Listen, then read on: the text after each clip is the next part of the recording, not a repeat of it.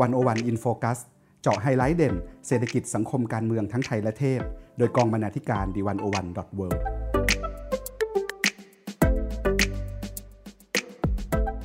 สวัสดีครับ ท่านผู้ฟัง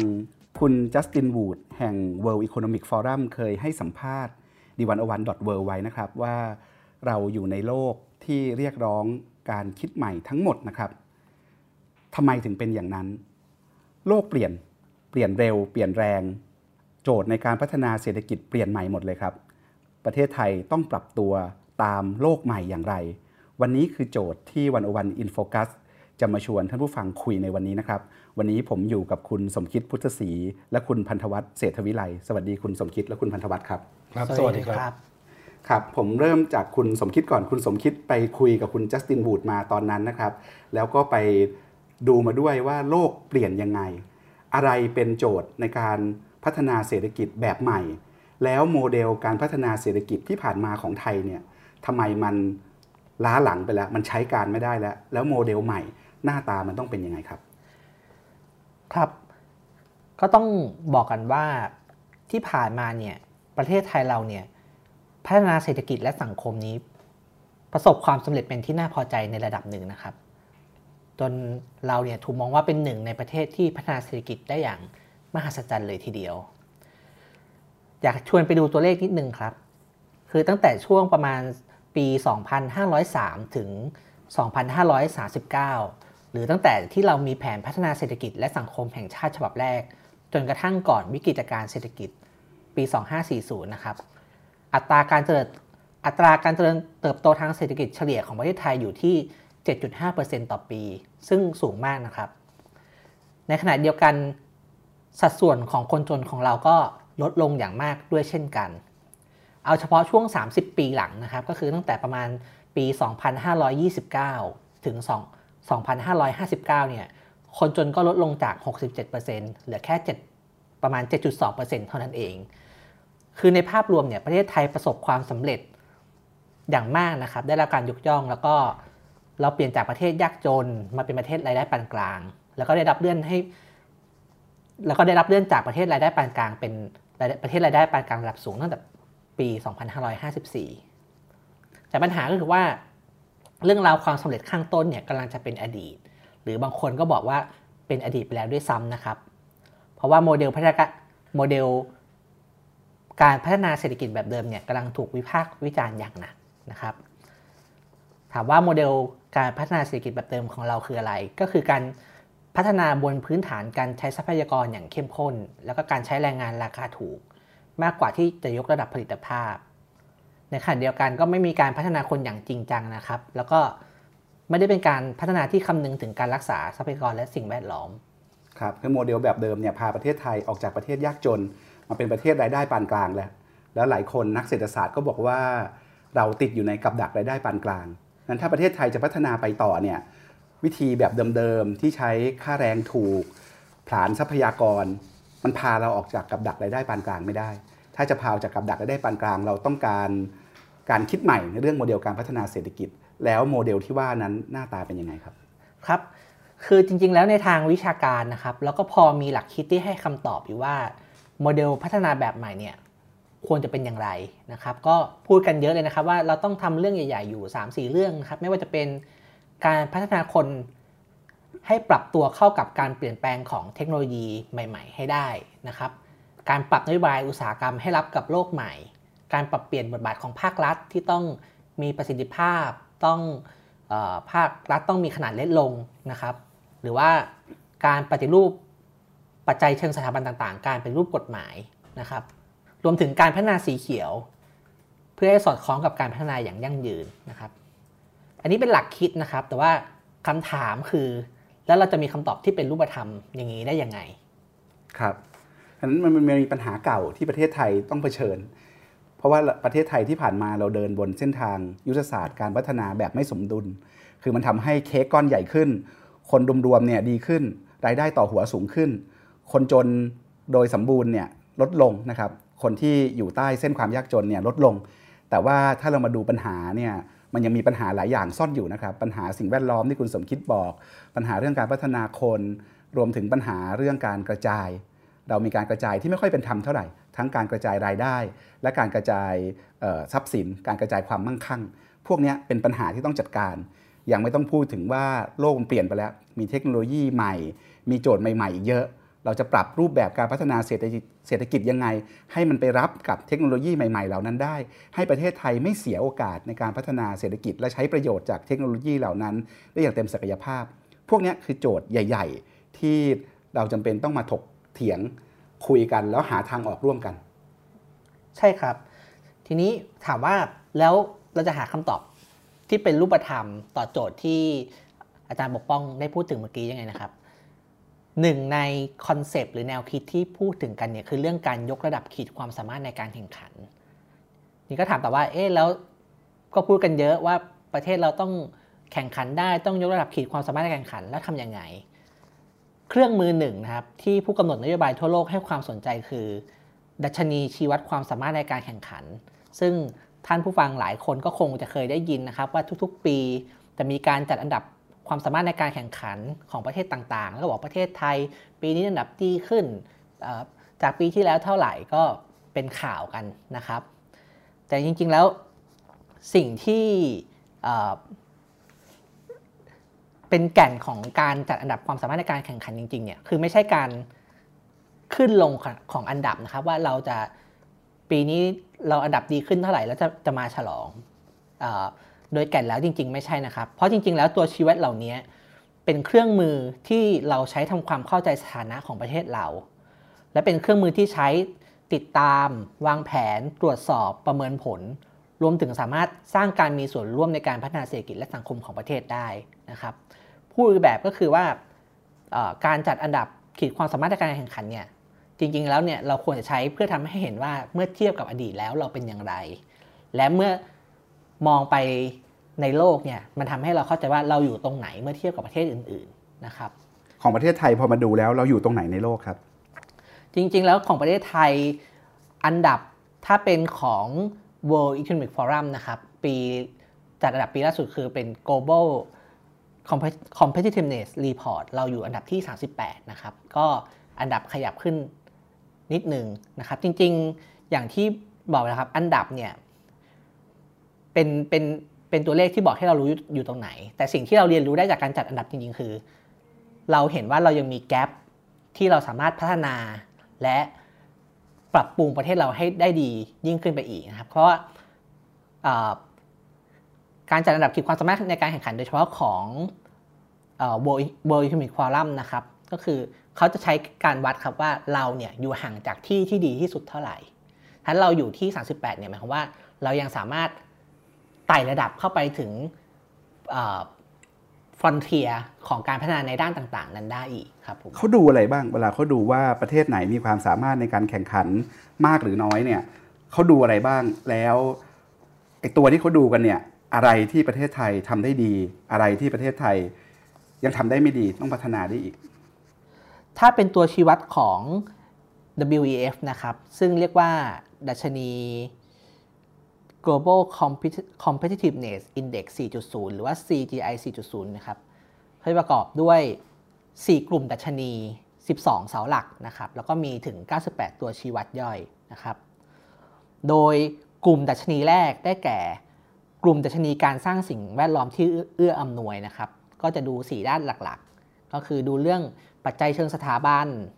โครงสร้างพื้นฐาน การปรับตัวตามเทคโนโลยีสารสนเทศ แล้วก็เสถียรภาพของเศรษฐกิจมหาภาคนะครับนี่คือกลุ่มแรกที่เป็นการสร้างสิ่งแวดล้อมที่เอื้ออำนวย ดัชนีกลุ่มที่2นะครับคือกลุ่มดัชนีทุนมนุษย์นะครับซึ่งประกอบด้วย 2 เสาหลักก็คือ เรื่องสาธารณสุขนะครับแล้วก็ทักษะ ดัชนีกลุ่มที่ 3 คือกลุ่มดัชนีตลาด ประกอบด้วย 4 เสาหลักนะครับก็คือ ตลาดสินค้า ตลาดแรงงาน ระบบการเงิน แล้วก็ขนาดของตลาด ส่วนดัชนีกลุ่มสุดท้ายคือ ดัชนีกลุ่มของระบบนิเวศนวัตกรรมนะครับซึ่งประกอบด้วย2เสาหลักคือ เรื่องพลวัตของภาคธุรกิจ แล้วก็สมรรถนะทางด้านนวัตกรรมครับนี้ถ้าถามว่าประเทศไทยอยู่ตรงไหนนะครับ ประเทศไทยก็มีหลายเสาหลักนะครับที่เราสามารถทำได้ดีครับ เช่นเรื่องระบบการเงินนะครับ ก็ได้คะแนนค่อนข้างสูงนะครับ แต่ว่า กลุ่มที่มีปัญหามาก ๆ เลยก็คือกลุ่มที่อยู่ใน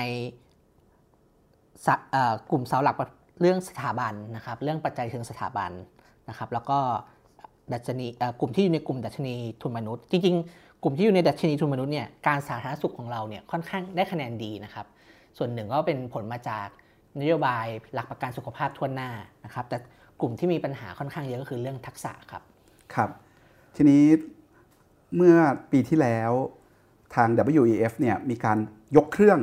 ดัชนีวัดขีดความสามารถในการแข่งขันใหม่หมดเลย เพราะเขาบอกว่าโลกกำลังเข้าสู่ยุคปฏิวัติอุตสาหกรรมครั้งที่ 4 แล้ว เพราะฉะนั้นฐานคิดว่าประเทศไหนเก่งกว่ากันเนี่ย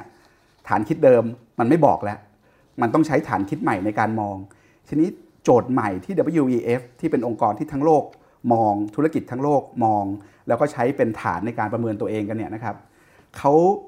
สร้างดัชนีใหม่ยังไง ในดัชนีใหม่เนี่ยเขาสนใจอะไรมันมีเรื่องอะไรใหม่ ๆ ที่ประเทศไทยต้องต้องรับรู้และต้องพัฒนาตัวเองบ้างครับครับ จริงๆประเด็นนี้มีรายละเอียดค่อนข้างเยอะนะครับ แต่ผมคิดว่ามีอยู่ประมาณ 3 ด้านหลักๆนะครับที่ถ้าผมลองผมผมทำผมเขียน report ไว้นะครับ ชื่อ global competitiveness index 4.0 เข็มทิศเศรษฐกิจใหม่ยุคปฏิวัติอุตสาหกรรมครั้งที่ 4 ซึ่งถ้าลองถอดออกมาผมคิดว่ามี 3 3 ประเด็นนะครับ ประเด็นแรกก็คือ โลกกำลังเปลี่ยนไปในทุกๆด้านนะครับ โดยเฉพาะการเปลี่ยนแปลงทางเทคโนโลยี หรืออย่างที่อาจารย์ปกป้องเอ่อพูดไปแล้วนะครับ คือทาง WEF เนี่ยเขาพยายามจะขายความคิด ขายไอเดียเรื่องการปฏิวัติอุตสาหกรรมครั้งที่ 4 ซึ่งเป็นใช้ซึ่งเป็นคำที่ใช้เรียกปรากฏการณ์ ที่เทคโนโลยีเปลี่ยนแปลงไปอย่างรวดเร็วนะครับ เขาบอกว่า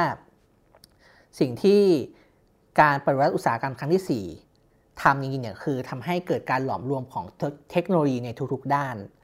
จนทำให้เส้นแบ่งทางกายภาพ ดิจิทัล และชีวภาพเนี่ยผ้าเลือนไป ทุกกิจกรรมของมนุษย์จะได้รับผลกระทบจากเทคโนโลยี ไม่ว่าจะเป็นการศึกษา ความมั่นคง ธุรกิจ การบริหารราชการ ความสัมพันธ์ทางสังคม ความเป็นส่วนตัวกระทั่งชีวิตคู่นะครับ ถึงที่สุดแล้วเนี่ยเทคโนโลยีจะไม่ได้เปลี่ยนแปลงแค่ว่าเราทำอะไร แต่เปลี่ยนถึงขนาดที่ว่าเราคือใครทีนี้ถามว่าการเปลี่ยนแปลงเทคโนโลยีมันสำคัญยังไงนะครับการเปลี่ยนแปลงเทคโนโลยีเนี่ยมันทำให้โลกมันเปลี่ยนเร็วมากฉะนั้นแก่นแรกนะครับที่ถอดมาได้คือ เราต้องปรับตัวให้เร็ว ต้องมองเห็นการเปลี่ยนแปลงแล้วปรับตัวให้ได้นะครับ ทีนี้พอ ปรับตัวแล้วถ้าพูดถึงโมเดลการพัฒนาเศรษฐกิจ จะไปยังไงต่อนะครับ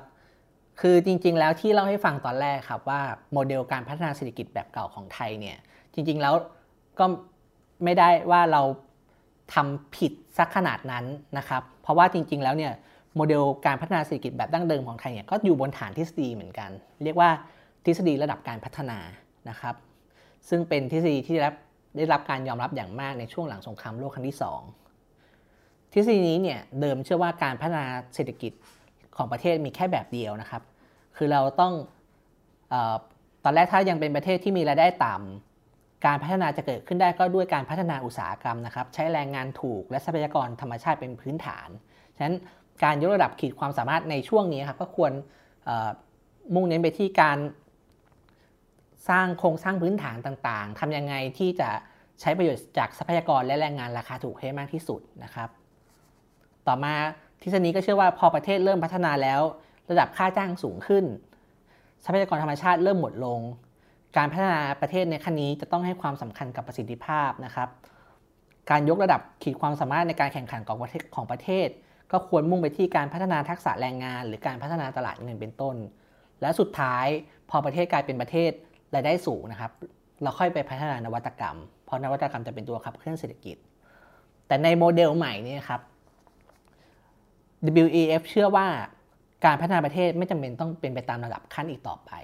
เพราะเทคโนโลยีเนี่ยสามารถเปิดความเป็นไปได้ใหม่ ๆ เราสามารถพัฒนาประเทศด้วยนวัตกรรมและเทคโนโลยีได้เลย เรามองเป็นเส้นตรงไม่ได้แล้ว ใช่ครับ เพราะเทคโนโลยีทำให้การเข้าถึงตลาด การเข้าถึงความรู้ กระทั่งการเข้าถึงตัวเทคโนโลยีเนี่ย ทำได้ง่ายขึ้นนะครับ ไม่มีสูตรสาเร็จอีกต่อไป ในเรื่องของการพัฒนาหนทางสู่ความมั่งคั่ง และความรุ่งเรืองเปิดกว้างอย่างที่ไม่เคยเป็นมาก่อนนะครับ ในแง่นี้ครับ การพัฒนามันจะไม่ได้เป็นลำดับขั้นที่เป็น 1 2 3 แต่เราสามารถตั้งเป้าหมายเลยว่าเราอยากให้ประเทศเป็นยังไง แล้วก็ลองจัดสรรทรัพยากรที่เรามีว่า อนนี้เราบกพร่องตรงไหน ตรงไหนที่เราแข็งแกร่งอยู่แข็งแกร่งหรือทำได้ดีอยู่แล้ว แล้วจะจัดจัดสรรทรัพยากรยังไงให้ประเทศก้าวต่อไปข้างหน้าไปถึงเป้าหมายที่ตั้งใจไว้ได้ครับ ครับ และหัวใจสำคัญของดัชนีวัดขีดความสามารถในการแข่งขันยุค 4.0 เนี่ยก็คือเรื่องคนใช่ไหมครับ ใช่ครับ คนเป็นหัวใจสำคัญของการยกระดับขีดความสามารถในการแข่งขันในในโลกใหม่ ถ้ามองเรื่องคนเนี่ยตัวชีวัดแบบใหม่มันต่างจากชีวัดแบบเดิมยังไง คนมันต้องเปลี่ยนไปยังไงด้วย ครับ จริงๆเวลาจะพูดว่าตัวชีวัดแบบใหม่เป็นยังไงครับก็ต้องไปดูว่าตัวชีวัดเก่าเป็นยังไงครับ แต่เดิมเนี่ยเรามักจะเชื่อกันว่า การเป็นประเทศรายได้ต่ำและจะพัฒนาเศรษฐกิจมันต้องแลกระหว่างการเติบโตทางเศรษฐกิจกับความครอบคลุมทางสังคมนะครับ ซึ่งตัวชีวัดแบบใหม่เนี่ยไม่ได้เชื่อแบบนั้นอีกต่อไปแล้วนะครับ เพราะว่าในโลกใหม่เนี่ยหรือสิ่งที่ตัวชีวัดแบบใหม่บอกเนี่ย คุณภาพชีวิตของคนนะครับ ไม่ว่าจะเป็นเรื่องสุขภาพ เรื่องการศึกษา เรื่องทักษะของคนในสังคมเนี่ยล้วนเป็นกุญแจสำคัญในการพัฒนาเศรษฐกิจทั้งสิ้นนะครับ ยิ่งไปกว่านั้นเนี่ยในโลกที่มันเปลี่ยนแปลงเร็วนะครับ วิกฤตอาจจะเกิดขึ้นได้ตลอดเวลาความไม่แน่นอนสูง การที่เรามีทุนมนุษย์ หรือการมีการที่ประชาชนมีความเข้มแข็งมีทักษะต่างๆครับจะทำให้เศรษฐกิจมีความยืดหยุ่น แล้วก็รับมือกับความไม่แน่นอน ได้ดียิ่งขึ้นนะครับ นี้มีประเด็นหนึ่งที่ผมคิดว่าน่าสนใจนะครับที่ทาง WEF เนี่ยบอกไว้ ก็คือตอนนี้เราเถียงกันเยอะใช่ไหมครับ เรื่องอผลกระทบของโลกาภิวัตน์ทำให้เกิดกระแสขวาจัดทั้งในระดับโลกครับอาจจะรวมถึงประเทศไทยด้วยนะครับบอกว่าการให้ความสำคัญเรื่องคนเนี่ยยังเสนอคำตอบให้กับข้อถกเถียงเกี่ยวกับเรื่องการจัดการโลกาภิวัตน์ด้วยนะครับ เพราะว่าในเชิงนโยบายที่สำคัญอย่างหนึ่งของดัชนี GCI 4.0 นี้ก็คือการบอกว่าคือบอกว่าต้องเปิดรับโลกาภิวัตน์นะครับ เพราะว่าโลกาภิวัตน์เนี่ยเป็นตัวขับเคลื่อนที่สำคัญในการยกระดับขีดความสามารถในการแข่งขันของประเทศนะครับ เพราะว่าไม่ใช่แค่การแลกเปลี่ยนสินค้าเท่านั้นนะครับ แต่ว่ายังรวมถึงการแลกเปลี่ยนความรู้ความคิดเทคโนโลยีและก็ความร่วมมือจากกัน แต่ว่าโลกาภิวัตน์ เพียงอย่างเดียวเนี่ยไม่สามารถนำพาความผาสุกมาให้กับทุกคนได้นะครับ ฉะนั้นการจัดการโลกาภิวัตน์เนี่ยต้องคำนึงถึงคนด้วยนะครับ ถ้าประเทศไหนอยากได้ผลประโยชน์จากโลกาภิวัตน์อย่างเต็มเม็ดเต็มหน่วย ประเทศนั้นจะต้องมีการลงทุนด้านทุนมนุษย์ที่เข้มแข็งนะครับ ทั้งในแง่ของการเตรียมความพร้อมให้คนเปิดรับโอกาสใหม่ แล้วก็ในแง่ของการดูแลผู้คนที่อาจจะพ่ายแพ้จากโลกาภิวัตน์นะครับ นี่ก็เป็นโจทย์เรื่องคนที่ทาง WEF เนี่ยครับพยายามเน้นให้เห็นว่าคนเนี่ยจะเป็นหัวใจสำคัญในการกำหนดนโยบายในโลกยุคใหม่ครับท่านผู้ฟังครับในช่วงที่ผ่านมาทางวันอวันก็เกาะติด เรื่องการยกระดับขีดความสามารถในการแข่งขันของประเทศไทยนะครับในโลกใหม่ ว่าประเทศไทยต้องปรับตัวอย่างไร ถึงจะยืนสู้อยู่ในโลกแห่งการเปลี่ยนแปลงทางเศรษฐกิจได้นะครับ ทางวันอวัน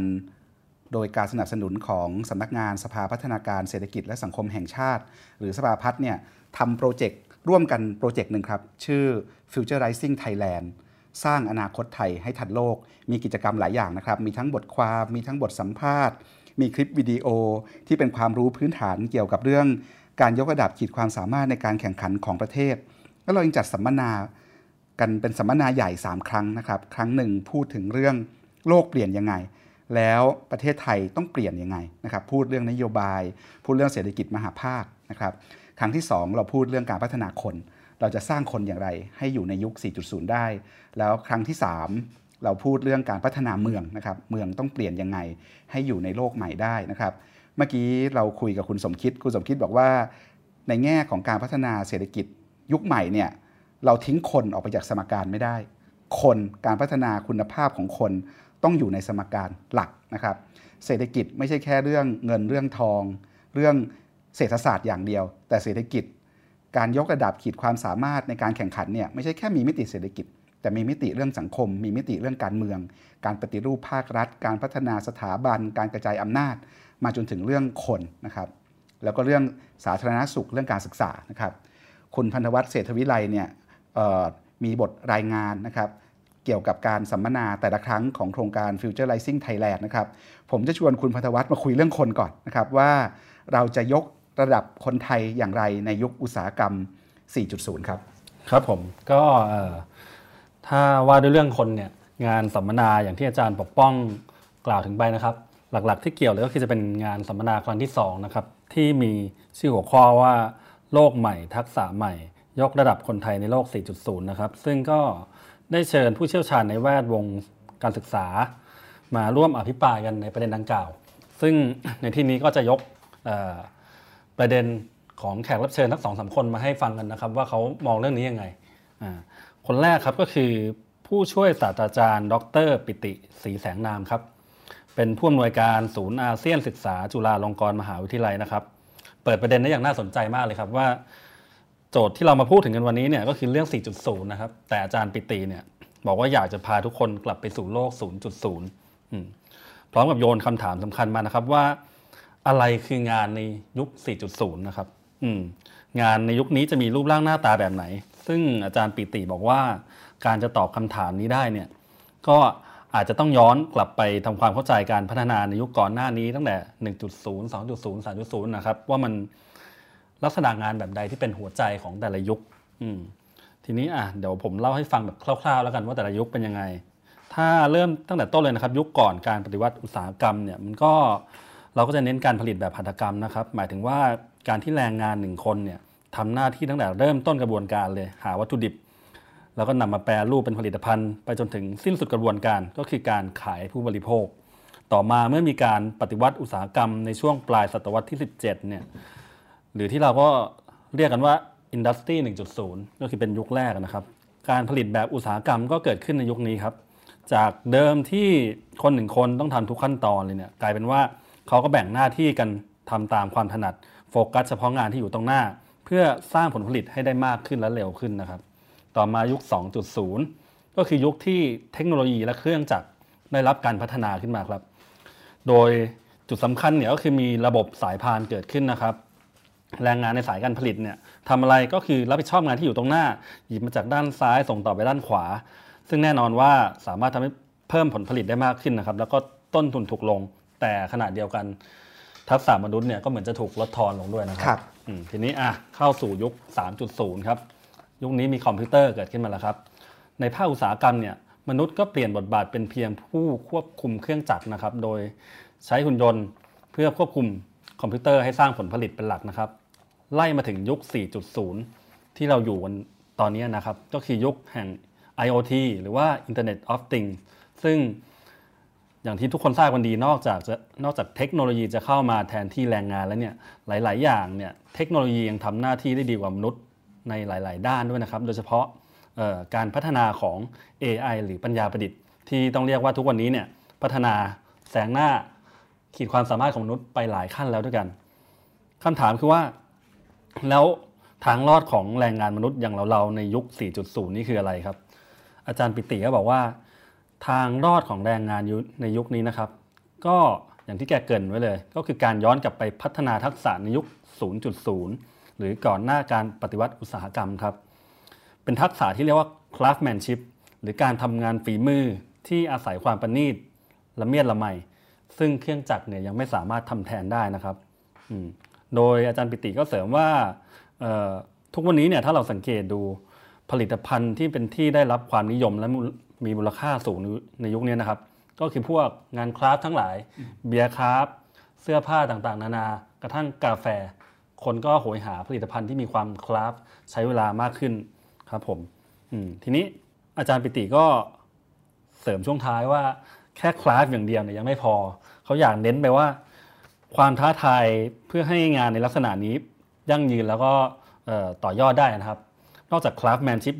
แล้วเนี่ยต้องพัฒนาให้เป็น serious craftsmanship ให้ได้ครับ ก็คือต้องมีความเชี่ยวชาญเป็นพิเศษในเรื่องนั้นเลย โดยอาจารย์แกบอกว่าสิ่งสำคัญที่สุดเนี่ยก็คือก็คือสำหรับคนไทยนะครับ แกก็ตลกกลับมาว่าในมุมของคนไทยเนี่ยต้องต้อง ทำยังไงบ้างพัฒนาด้านไหนบ้าง โดยเฉพาะเยาวชน แกบอกว่า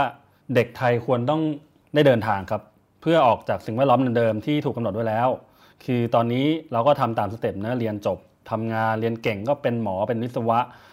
เรียนไม่เก่งก็ตัวใครตัวมัน แต่ว่าปัญหาจริงๆเนี่ยคือเขาอาจจะไม่เคยรู้ว่าจริง ๆ แล้วเขาชอบอะไร เพราะฉะนั้น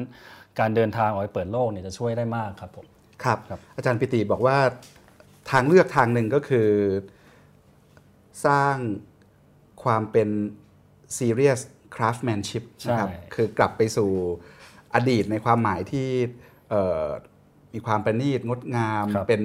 ศิลปะทำงานศิลปะเป็นศิลปินครับซึ่งก็ต้องใช้ความสามารถทางศิลปะใช้ความคิดสร้างสรรค์ครับนะผมนอกจากโจทย์แบบเนี้ยที่กลับไปสู่อดีต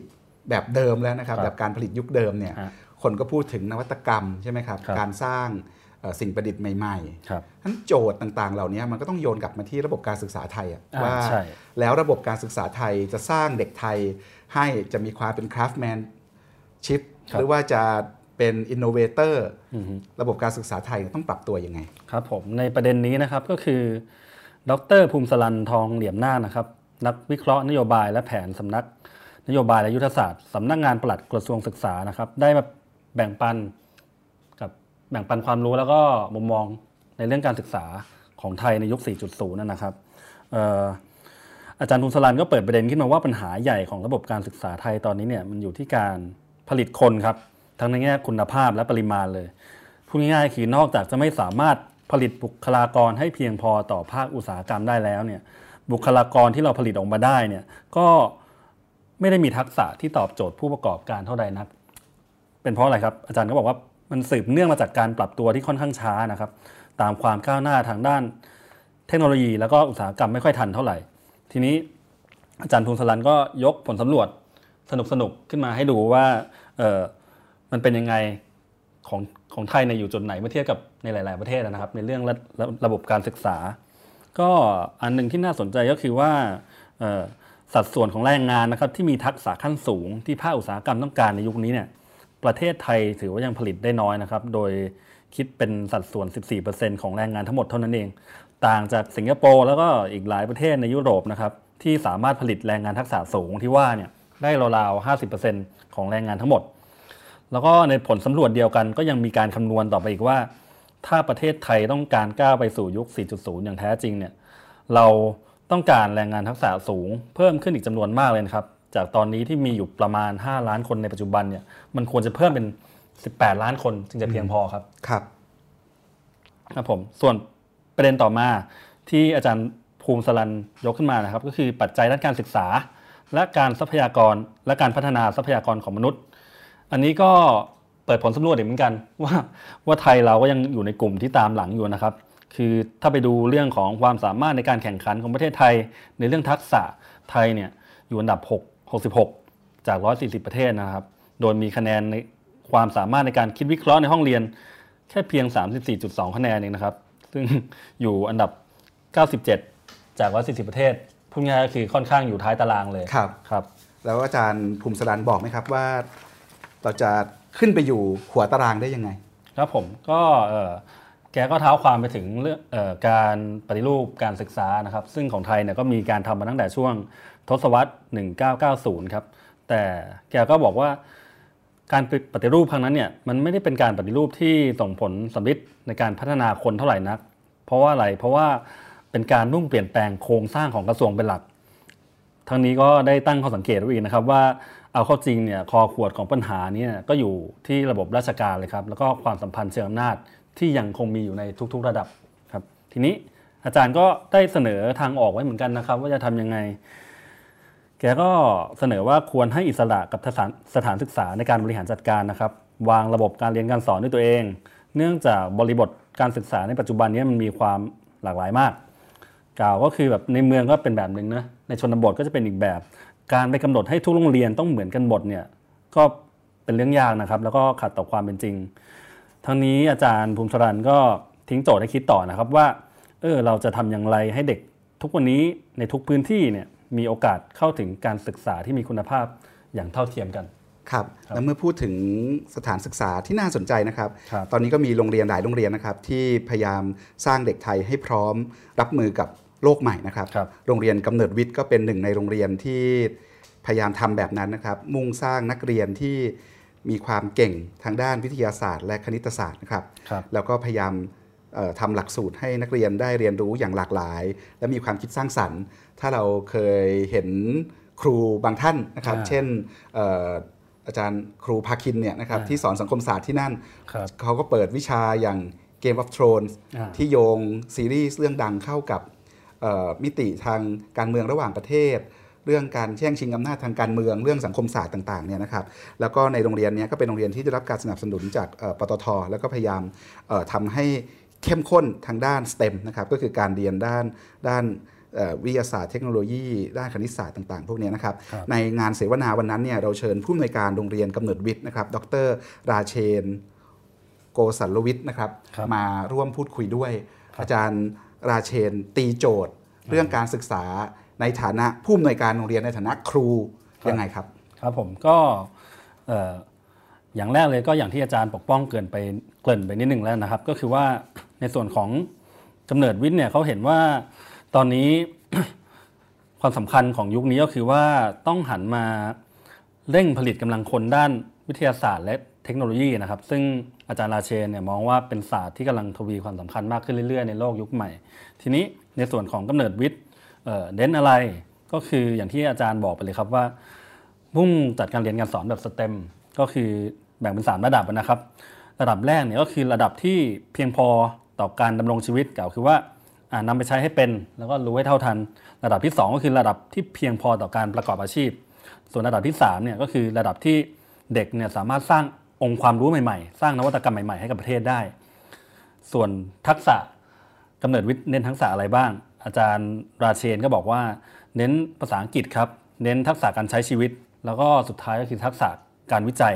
โดยมีเป้าหมายใหญ่ก็คือการผลิตบุคลากรที่เป็นเชนเอเจนต์ในส่วน ต่างๆของสังคมคครัรับบแล้วเขาทำยังไงครับ โรงเรียนนี้จัดการเรียนการสอนยังไง ถึงจะสร้างเด็กเหล่านั้นได้ ครับผมก็เอาจริงๆคือจากที่แกเล่าให้ฟังเนี่ยก็เป็นเป็นสิ่งที่เราก็คุ้นเคยอยู่แล้วนั่นก็คือการใช้การเรียนแบบ active learning อืมแล้วก็คือเอ่อไม่ได้เน้นเอ่อวิชาการอย่างจริงจังมากมายอะไรนักอะครับ ครับครับผมจากเรื่องระบบการศึกษานะครับ เราก็ต้องพัฒนาศักยภาพแรงงานด้วย ถึงจะอยู่ในยุค 4.0 ได้นะครับ การศึกษาก็ นอกจากพัฒนาคนให้เป็นคนที่สมบูรณ์ ให้เขาเติมเต็มศักยภาพในตัวเองได้แล้วเนี่ยเขาก็ต้องสามารถรับมือกับงานใหม่ ๆ ในโลกใหม่ได้ด้วยนะครับครับเอ่อเราคุยกับเอ่ออาจารย์พีระเจริญพร จากคณะเศรษฐศาสตร์ธรรมศาสตร์ เราคุยกับอาจารย์พิริยะผลพิรุณนะครับจากสถาบันบัณฑิต พัฒนาบริหารศาสตร์ หรือนิด้านะครับครับเรา คุยกับอาจารย์ทั้งสองท่านที่ทำเรื่องการศึกษาทำเรื่องนโยบายอุตสาหกรรมแล้วเนี่ยเขาตีโจทย์ยังไงว่าแรงงานไทยต้องปรับตัวยังไง ให้อยู่ในโลก 4.0 ได้ครับในส่วนของอาจารย์พีระนะครับ ก็ได้มาแลกเปลี่ยนมุมมองในส่วนของผลกระทบต่อภาคอุตสาหกรรมนะครับ หลักๆอาจารย์แกก็ตั้งข้อสังเกตว่าในส่วนของไทยเนี่ยขณะที่ทั่วโลกใช้คำว่า Industry 4.0 นะครับ ซึ่งสะท้อนให้เห็นถึงการปฏิวัติอุตสาหกรรมอย่างชัดเจน แต่ประเทศไทยเนี่ยกับย้ำ อยู่แต่กับคำว่า Thailand 4.0 นะครับ ซึ่งแกก็ไม่แน่ใจว่ามันหมายถึงอะไร แล้วก็มาตรการแนวทางในการปฏิบัติเนี่ยเป็นยังไงกันแน่คำถามคือในเชิงปฏิบัติ ถ้าเราอยากเปลี่ยนเป็น Thailand 4.0 จริง ๆ เราต้องทำอะไรบ้างครับ แกก็ให้คำตอบว่าหลักๆเนี่ยอยู่ที่การลงทุนให้สอดคล้องกับบริบทของเทคโนโลยีที่เปลี่ยนไปนะครับ แกบอกว่าประเด็นคือการส่งเสริมการลงทุนในยุคใหม่เนี่ยจะมีผลต่อการจ้างงานที่เปลี่ยนไปอย่างแน่นอนหนึ่งก็คือ มีการอัปเกรดสายการผลิตที่ดีขึ้น ด้วยเทคโนโลยีที่สูงขึ้นนะครับสองก็คือเมื่อโรงงานใช้เทคโนโลยีที่สูงขึ้นแล้วเนี่ยแรงงานก็จำเป็นต้องมีทักษะที่สูงขึ้นด้วย โดยกลุ่มแรงงานที่ไม่มีทักษะเนี่ยก็แน่นอนว่าจะถูกกีดกันออกไป หรือลดความสำคัญลงนะครับ ข้อต่อมาก็คือค่าแรงครับจะมีความสัมพันธ์น้อยลงต่ออุตสาหกรรม ยกตัวอย่างเช่น ตอนปรับค่าแรงเป็น 300 บาทเนี่ยกลุ่มธุรกิจ ที่เป็น SME เนี่ยก็จะเดือดร้อนนะครับ แต่ถ้าเป็นรายใหญ่ก็อาจไม่เดือดร้อนไม่เดือดร้อนเท่าไหร่นัก เมื่อเป็นเช่นนี้อาจารย์ก็มองว่าการพัฒนาในกลุ่มนี้จึงมีแนวโน้มที่จะเกิดความเหลื่อมล้ำสูงได้เหมือนกันครับ ทีนี้อีกประเด็นหนึ่งที่เป็นคำถามตามมาก็คือว่า เอ๊ะถ้าเราถ้าเทคโนโลยีทำให้เกิดความไม่เท่าเทียมแล้วเนี่ย แล้วเราจะรับประโยชน์จากการเปลี่ยนแปลงนี้ได้ยังไงนะครับครับอืมอาจารย์ก็บอกว่าเอ่อเราต้องมีความพร้อมด้านเทคโนโลยีครับ แล้วก็ต้องเชื่อมโยงให้เป็น ต้อง customize ได้อ่าโดยคำว่านวัตกรรมเนี่ยคือแกก็ตีความว่ามันไม่ได้มีแต่เรื่องเทคโนโลยีอย่างเดียวนะ แต่ยังรวมถึงเรื่องการตลาดการบริหารจัดการด้วย ดังเห็นได้ว่าในปัจจุบันเนี่ยเรื่องมูลค่าเพิ่มเนี่ยมาจากการให้ความสำคัญกับ service มากขึ้นครับผมครับทีนี้แกก็ช่วงท้ายแกก็ให้เขาเสนอไว้เหมือนกันว่าการให้รัฐเป็นผู้นำอย่างเดียว เหมือนในอดีตเนี่ยน่าจะใช้ต่อไปอีกไม่ได้แล้วนะครับ ยิ่งเพราะมันจะยิ่งทำให้ปรับตัวไม่ทัน แล้วคนที่ปรับตัวทันคือใคร อาจารย์พีระก็บอกว่าคนที่ปรับตัวทันและคล่องตัวกว่าก็คือภาคเอกชนนั่นเองครับ ดังนั้นการดำเนินนโยบายในอนาคตเนี่ยจึงควรตั้งจากฐานที่ว่ารัฐและเอกชนสามารถทำงานร่วมกันเพื่อให้แก้ปัญหาต่างๆ ได้ครับ ครับ รองศาสตราจารย์ดรพีระเจริญพรนะครับก็เป็นอาจารย์เศรษฐศาสตร์ที่ทำวิจัยด้านนโยบายอุตสาหกรรมมาอย่างต่อเนื่องยาวนานนะครับรบอาจารย์อีกท่านหนึ่งศาสตราจารย์ ดรพิริยะผลพิรุณผู้อำนวยการศูนย์ศึกษาพัฒนาการเศรษฐกิจ สถาบันบัณฑิตพัฒนาบริหารศาสตร์หรือนิด้านะครับ อาจารย์พิริยะเนี่ยก็ทำเรื่องการศึกษามาต่อเนื่องยาวนานเหมือนกันนะครับ อาจารย์บอกว่าถ้าตลาดแรงงานเปลี่ยนแบบนั้นแล้ว ระบบการศึกษาไทยเนี่ยควรจะต้องเปลี่ยนยังไง อะไรเป็นทักษะที่จำเป็นในยุค 4.0 ครับผมอาจารย์เปิดมาก็พูดถึงผลกระทบของแรงงานในยุค 4.0 กันนะครับว่าเอาเข้าจริงเนี่ยการเข้ามาของหุ่นยนต์และ AI เนี่ยกระทบหมดเลยครับ ทั้งแรงงานที่ต้องใช้ทักษะ แล้วก็แรงงานที่ไม่ใช้ทักษะ กล่าวคือว่างานที่ต้องใช้ทักษะเฉพาะทาง เช่นนักกฎหมายหรือแพทย์เนี่ยปัจจุบันก็มีเทคโนโลยีบางอย่างที่สามารถเริ่มทำแทนได้นะครับรบส่วน งานที่ไม่ต้องใช้ทักษะเฉพาะทางเนี่ยไม่ต้องพูดถึงเลย โดยเฉพาะในระบบอุตสาหกรรมเนี่ยแน่นอนว่ายังไงก็ถูกกระทบและแทนที่อย่างแน่นอน แต่ขณะเดียวกันการเข้ามาของเทคโนโลยีเนี่ยอาจารย์บอกว่ามันก็มีผลทางบวกด้วยเหมือนกัน คือมีอาชีพทางเรื่องใหม่ๆ เกิดขึ้นอีกมากมายทีนี้คำถามสำคัญที่ตามมาครับคือ ระบบการศึกษาของไทยเนี่ยต้องปรับตัวอย่างไรให้สอดคล้องกับตลาดแรงงานที่เปลี่ยนไป โดยดรพิริยานะครับก็ชี้ว่าปัญหาสำคัญของระบบ การศึกษาไทยที่ผ่านมาเนี่ยคือเรื่องของฟิกไมล์เซ็ตครับที่มันถูกปลูกฝังขึ้นมาอย่างยาวนานเลย โดยเฉพาะการเรียนการสอนและการวัดผลแบบเน้นการท่องจำมากกว่าเน้นทักษะอื่นๆที่จำเป็นนะครับอาจารย์บอกว่าแม้กระทั่งทักษะด้านภาษาอังกฤษ หรือทักษะด้านคณิตศาสตร์นะครับ ที่ควรจะเป็นทักษะพื้นพื้นฐานด้วยซ้ำก็ยังเป็นทักษะที่ตลาดแรงงานยังขาดแคลนอยู่เลย อันนี้ก็น่าแปลกนะครับฉะนั้น จึงยังไม่ต้องพูดถึงทักษะใหม่ ๆ อย่างการโคดดิ้งหรือ active active learning ด้วยซ้ำครับ ครับและนั่นก็เป็นการเก็บตกประเด็นนะครับจากงานเสวนานะครับ ประเทศไทยต้องปรับตัวอย่างไร คนไทยต้องปรับตัวอย่างไรนะครับในโลกใหม่ยุค 4.0 นะครับรบในโครงการ Futurizing Thailand เนี่ยคุณสมคิดพุทธศรีก็ยังได้สนทนากับผู้นำของสภาพัฒน์นะครับศาสตราจารย์พิเศษ ดรทศพรสิริสัมพันธ์ เลขาธิการสภาพัฒน์ และดรปัทมาเทียนวิสิตสกุล รองเลขาธิการสภาพัฒน์เราเห็นการเปลี่ยนแปลงของโลกแบบนี้ เราเห็นประเด็นเรื่องการศึกษาที่เมื่อสักครู่คุณพันธวัฒน์เล่าให้ฟังเนี่ยสภาพัฒน์มองเศรษฐกิจไทยมองคนไทยแล้วคิดว่าประเทศไทยต้องปรับตัวยังไง วิสัยทัศน์ของภาครัฐในเรื่องนี้เขามองเรื่องพวกนี้ยังไงบ้างครับครับ ผมคิดว่าจากการคุยกับทั้งสองท่านนะครับ ผมคิดว่าก็มีประเด็นใหญ่ๆอยู่ 2 ประเด็นนะครับ ประเด็นแรกก็คือ เรื่องการมองเห็นความเปลี่ยนแปลงของโลกนะครับซึ่งทางสภาพัฒน์เนี่ยซึ่งเป็นองค์กรคลังสมองของภาครัฐนะครับ ก็มองเห็นอยู่ว่าโลกกำลัง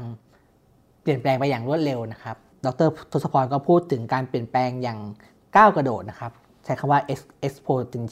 exponential change นะครับ ซึ่งก็เต็มไปด้วยความเปลี่ยนแปลงทั้งในทางการเมืองนะครับ ภูมิศาสตร์ ภูมิรัฐศาสตร์โลกนะครับรวมถึงเรื่องเทคโนโลยีด้วยคือสภาพัฒน์เนี่ยก็มองโจทย์การเปลี่ยนแปลงคล้ายๆ กับที่ทาง World Economic Forum มองนะครับ แต่ว่าดรทศพรก็พูดไว้น่าสนใจครับว่าจริงๆแล้วเวลาพูดถึงเรื่องความเปลี่ยนแปลงเนี่ยไม่ค่อยยากเท่าไหร่ เพราะเราเซิร์ชเราหาข้อมูลได้ก็เห็นแล้วว่าโลกเปลี่ยนแปลงยังไง แต่ที่ยากกว่าก็คือว่า เราจะรู้ไหมว่า ประเทศไทยเนี่ยหรือว่าเราเนี่ยอยู่ตรงไหนของการเปลี่ยนแปลงครั้งนี้นะครับ ซึ่งสภาพัฒน์เองก็ตีโจทย์ประเทศไทยนะครับ บอกว่าประเทศไทยเนี่ยก็